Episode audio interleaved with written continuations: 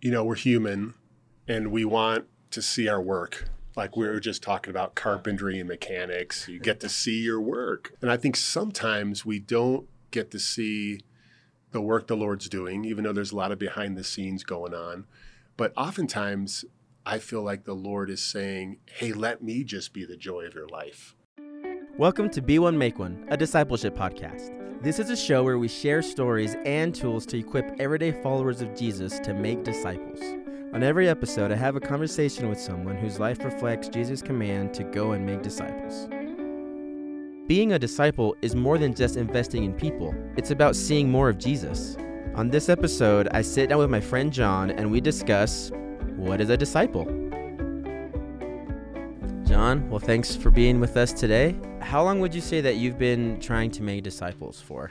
I think I became interested in making disciples probably like two years after I came to know the Lord back in college. Just grabbed my heart. Some of my friends, I wanted them to experience some of the things I was experiencing as I as I walked with Jesus. You said it was probably about two years when you became a Christian to when you kind of started to grasp disciple making. What was kind of happening for you in those two years? Well, Ethan, I'll tell you, with me, the word becoming Christian, it was just never on my radar. I just thought, as someone who was brought up going to like a religious school and Christianity, I wouldn't even have considered myself having to become one. I just thought I was just getting to know Jesus. But what really caught me to have an interest for some of my friends, you know, when I did trust Christ, you know, which I like to call started following Jesus when I was 20, how I knew I was a disciple, I kind of like had this new conscience. And I hate to use the term Jesus speak to me, but it really like was that. But as I related with Jesus, I just felt like he was putting other people on my heart as I got closer to him. John 10 is one of my favorite passages about like the why of discipleship. You know, he said the thief comes to steal, kill and destroy, but I would I have come that they would have life. And I was experiencing life like I was changing, and I wanted that for my buddies. And that's basically all I told them. It wasn't about Christianity or where I was going to church. It was just this relationship that was bringing life to me and they were really curious about it. So that's how I looked at discipleship as I was just walking with Jesus and telling people about it as I walked with them. I really love that that image of Jesus giving us life and it's life to the full, right? It's this abundant life. And I know that this desire to help people kind of experience what you have led you to minister in a really tough place. You're in the Middle East for what, eight years? Yep. Can I say the Middle East? Yeah. Okay? Yeah, okay. we're in the Middle East. I feel like in some ways you're definitely risking your life and your family's life to be there. Why did you feel it was worth it? As God calls us, you know, just like discipleship, it's a process so one of my favorite passages on that about going somewhere, Ethan, is Matthew 4:19. He said, "Follow me, and I'll make you a fisher of men." So just as I followed Jesus, he put other people groups on my heart. You know, I'm a Midwestern boy. I never really traveled much. I'd never think I was going to live in the Middle East. But as I followed him, he would just give me eyes to see people on campus who were, I felt, you know, as far as I read the scriptures, they were under like captivity of different thoughts and they wanted freedom. You know, we really forget that following Jesus and reading the Bible leads to freedom.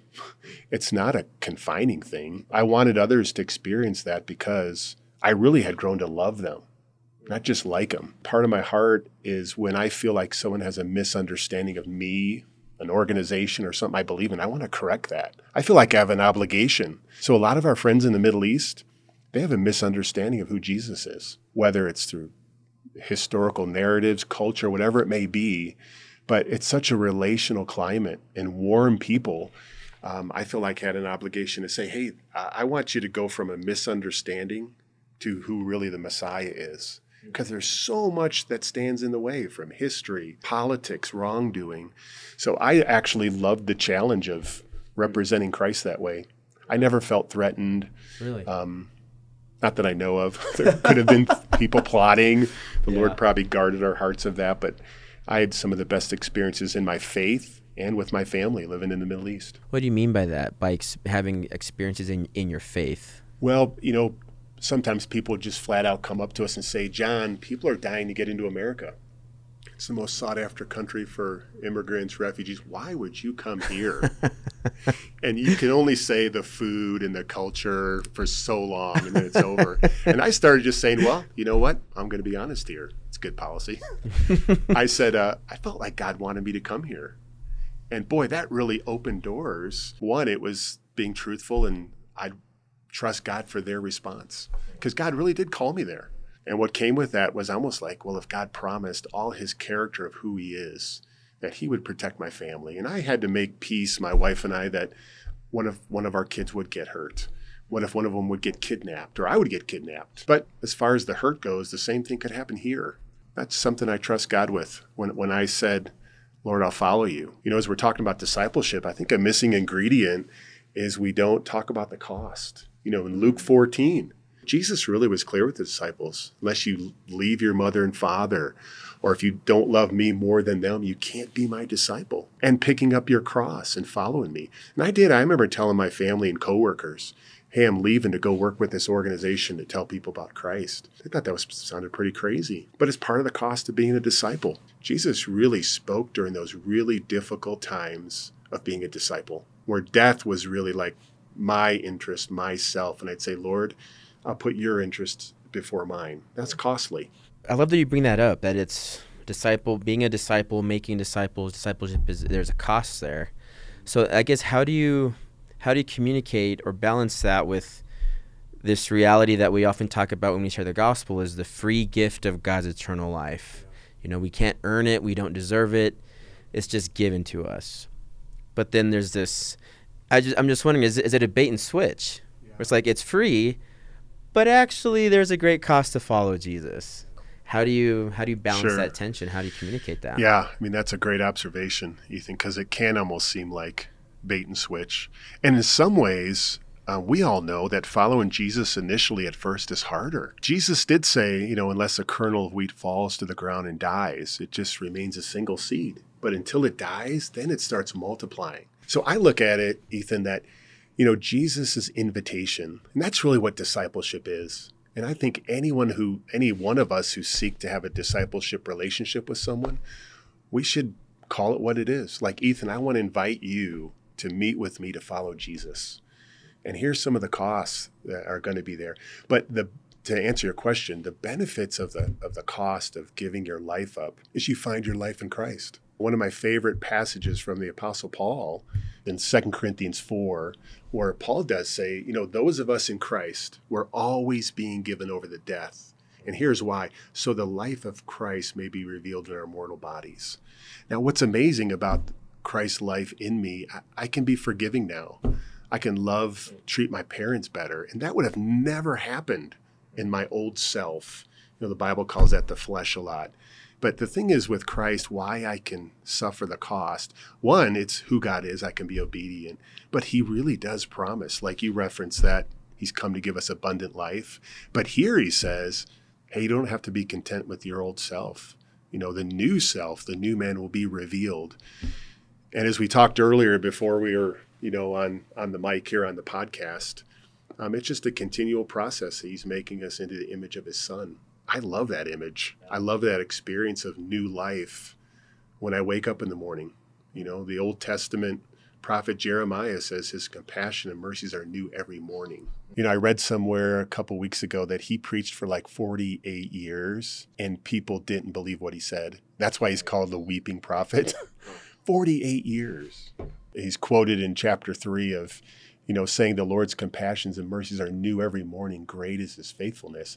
But what's interesting too, Ethan, that passage he says, if it weren't for the Lord's love, mercy, and compassions, we would be consumed. And there's another thing about discipleship. You know, the Lord promises that my life, he's the light of the world, he's the bread of life. That's all in him.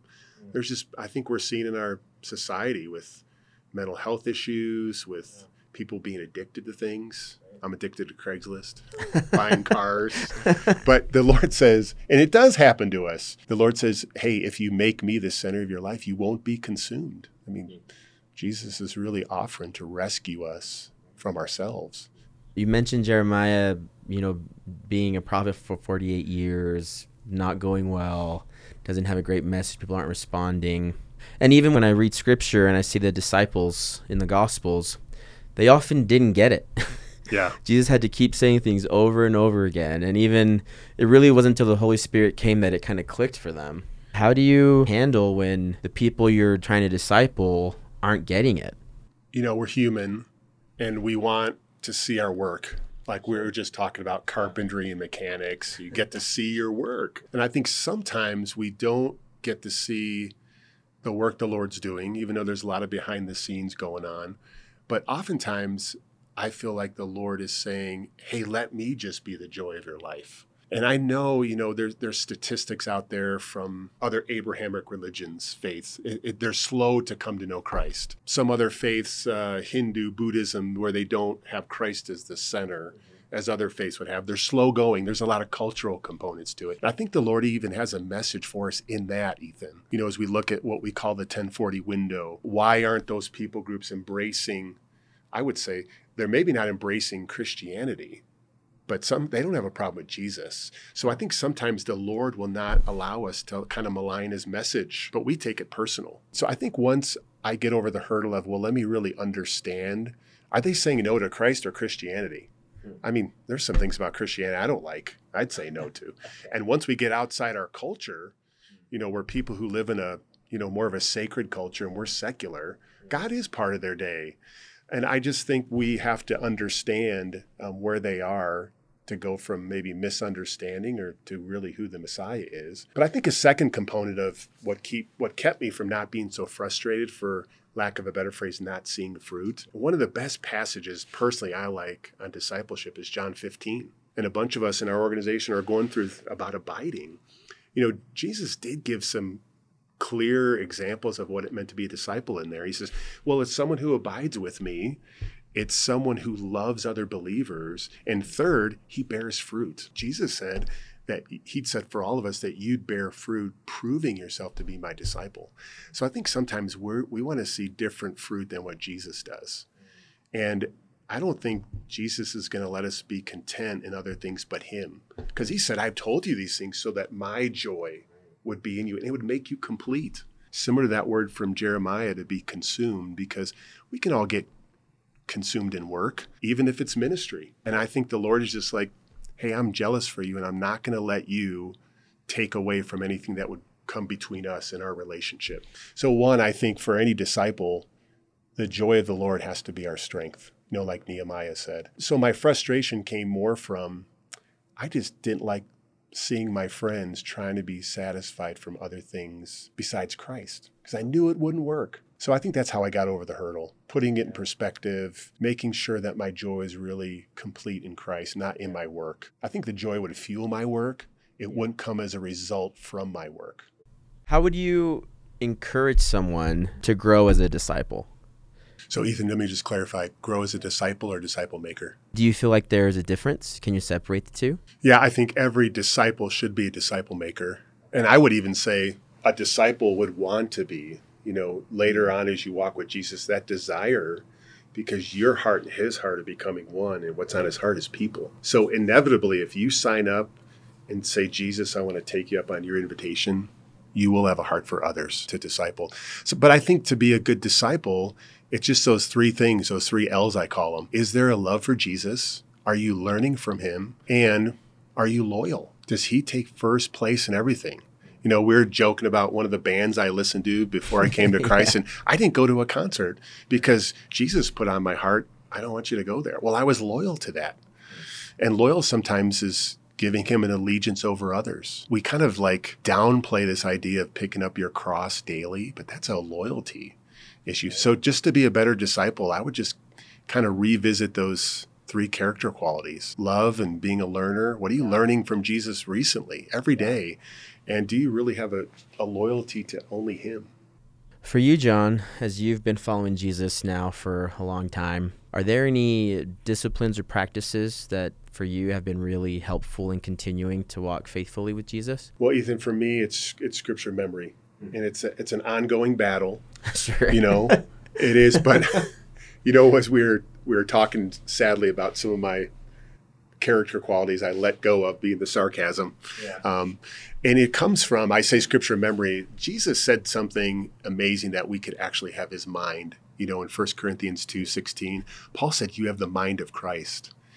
And I, boy, sometimes, you know, my mind can race places, but I'm so fortunate the Holy Spirit, you know, that discipline of saturating my mind with God's word, it changes me into who he wants me to be. I'm thinking things and I'm like, where did that come from? Well, is it my old self, my flesh, or is it the new mind in Christ? And that's what discipleship is. It's helping someone be Christ-like. And I think one of those disciplines Jesus certainly did. God left us His Word. It's one of the only tangible things. I mean, all the empires, the Roman ruins, they've all come down. History, technology, an enduring thing God's given us is His Word. It's living and active. So it does, it changes me. But to be honest with you, Ethan, I just recommitted like on Monday that I want to get back to memorizing two verses a week because the why is it changes me. It reveals more of the mind of Christ. Sometimes I don't like my mind, and let's keep that between us. so that's a discipline I get yeah. back to as, as being a disciple. Oh, love that. Ethan, when, when Jesus said, you know, in Matthew 28, you know, very common phrase on going to the to the nations and why, um, Jesus said something because I, discipling someone, it's intimidating. It should be. It, it's an amazing privilege God has given us to invest in someone else. But Jesus said something here. He said, um, when you go out and disciple and make disciples, he says, I am with you to the very end of the age. So we, we've all had friends that we've gone through this where we say, I just don't feel so close to God. And I, I ask them, are, let me ask you, are you giving your life away to anybody? And usually, not all the time, a good percentage of the time, it's, I really haven't been. Yeah. Well, maybe you're not close with Jesus because where is he? Well, he's with others, he's with the nations, he disciples people.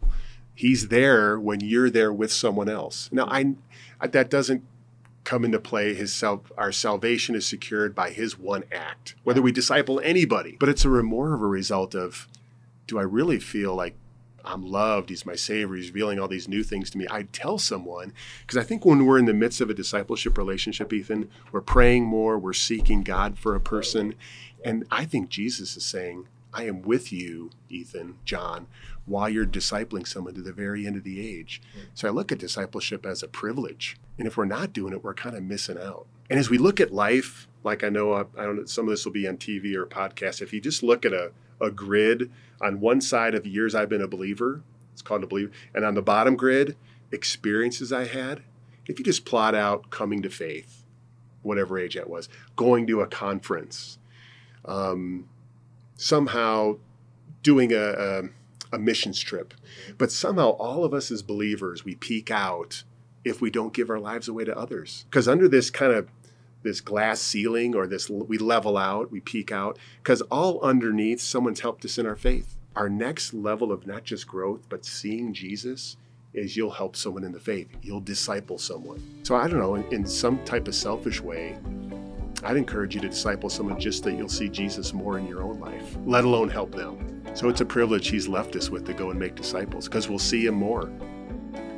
Be One Make One is a production of the Navigators in Colorado Springs, Colorado. We'd love to hear from you. Send us an email podcast at navigators.org. Elise Stone is our editor. Our sound engineer is Caleb Zier. Adabel Artiga is our creative director. Our producer is Austin Davko. And I'm your host and producer, Ethan Jasso.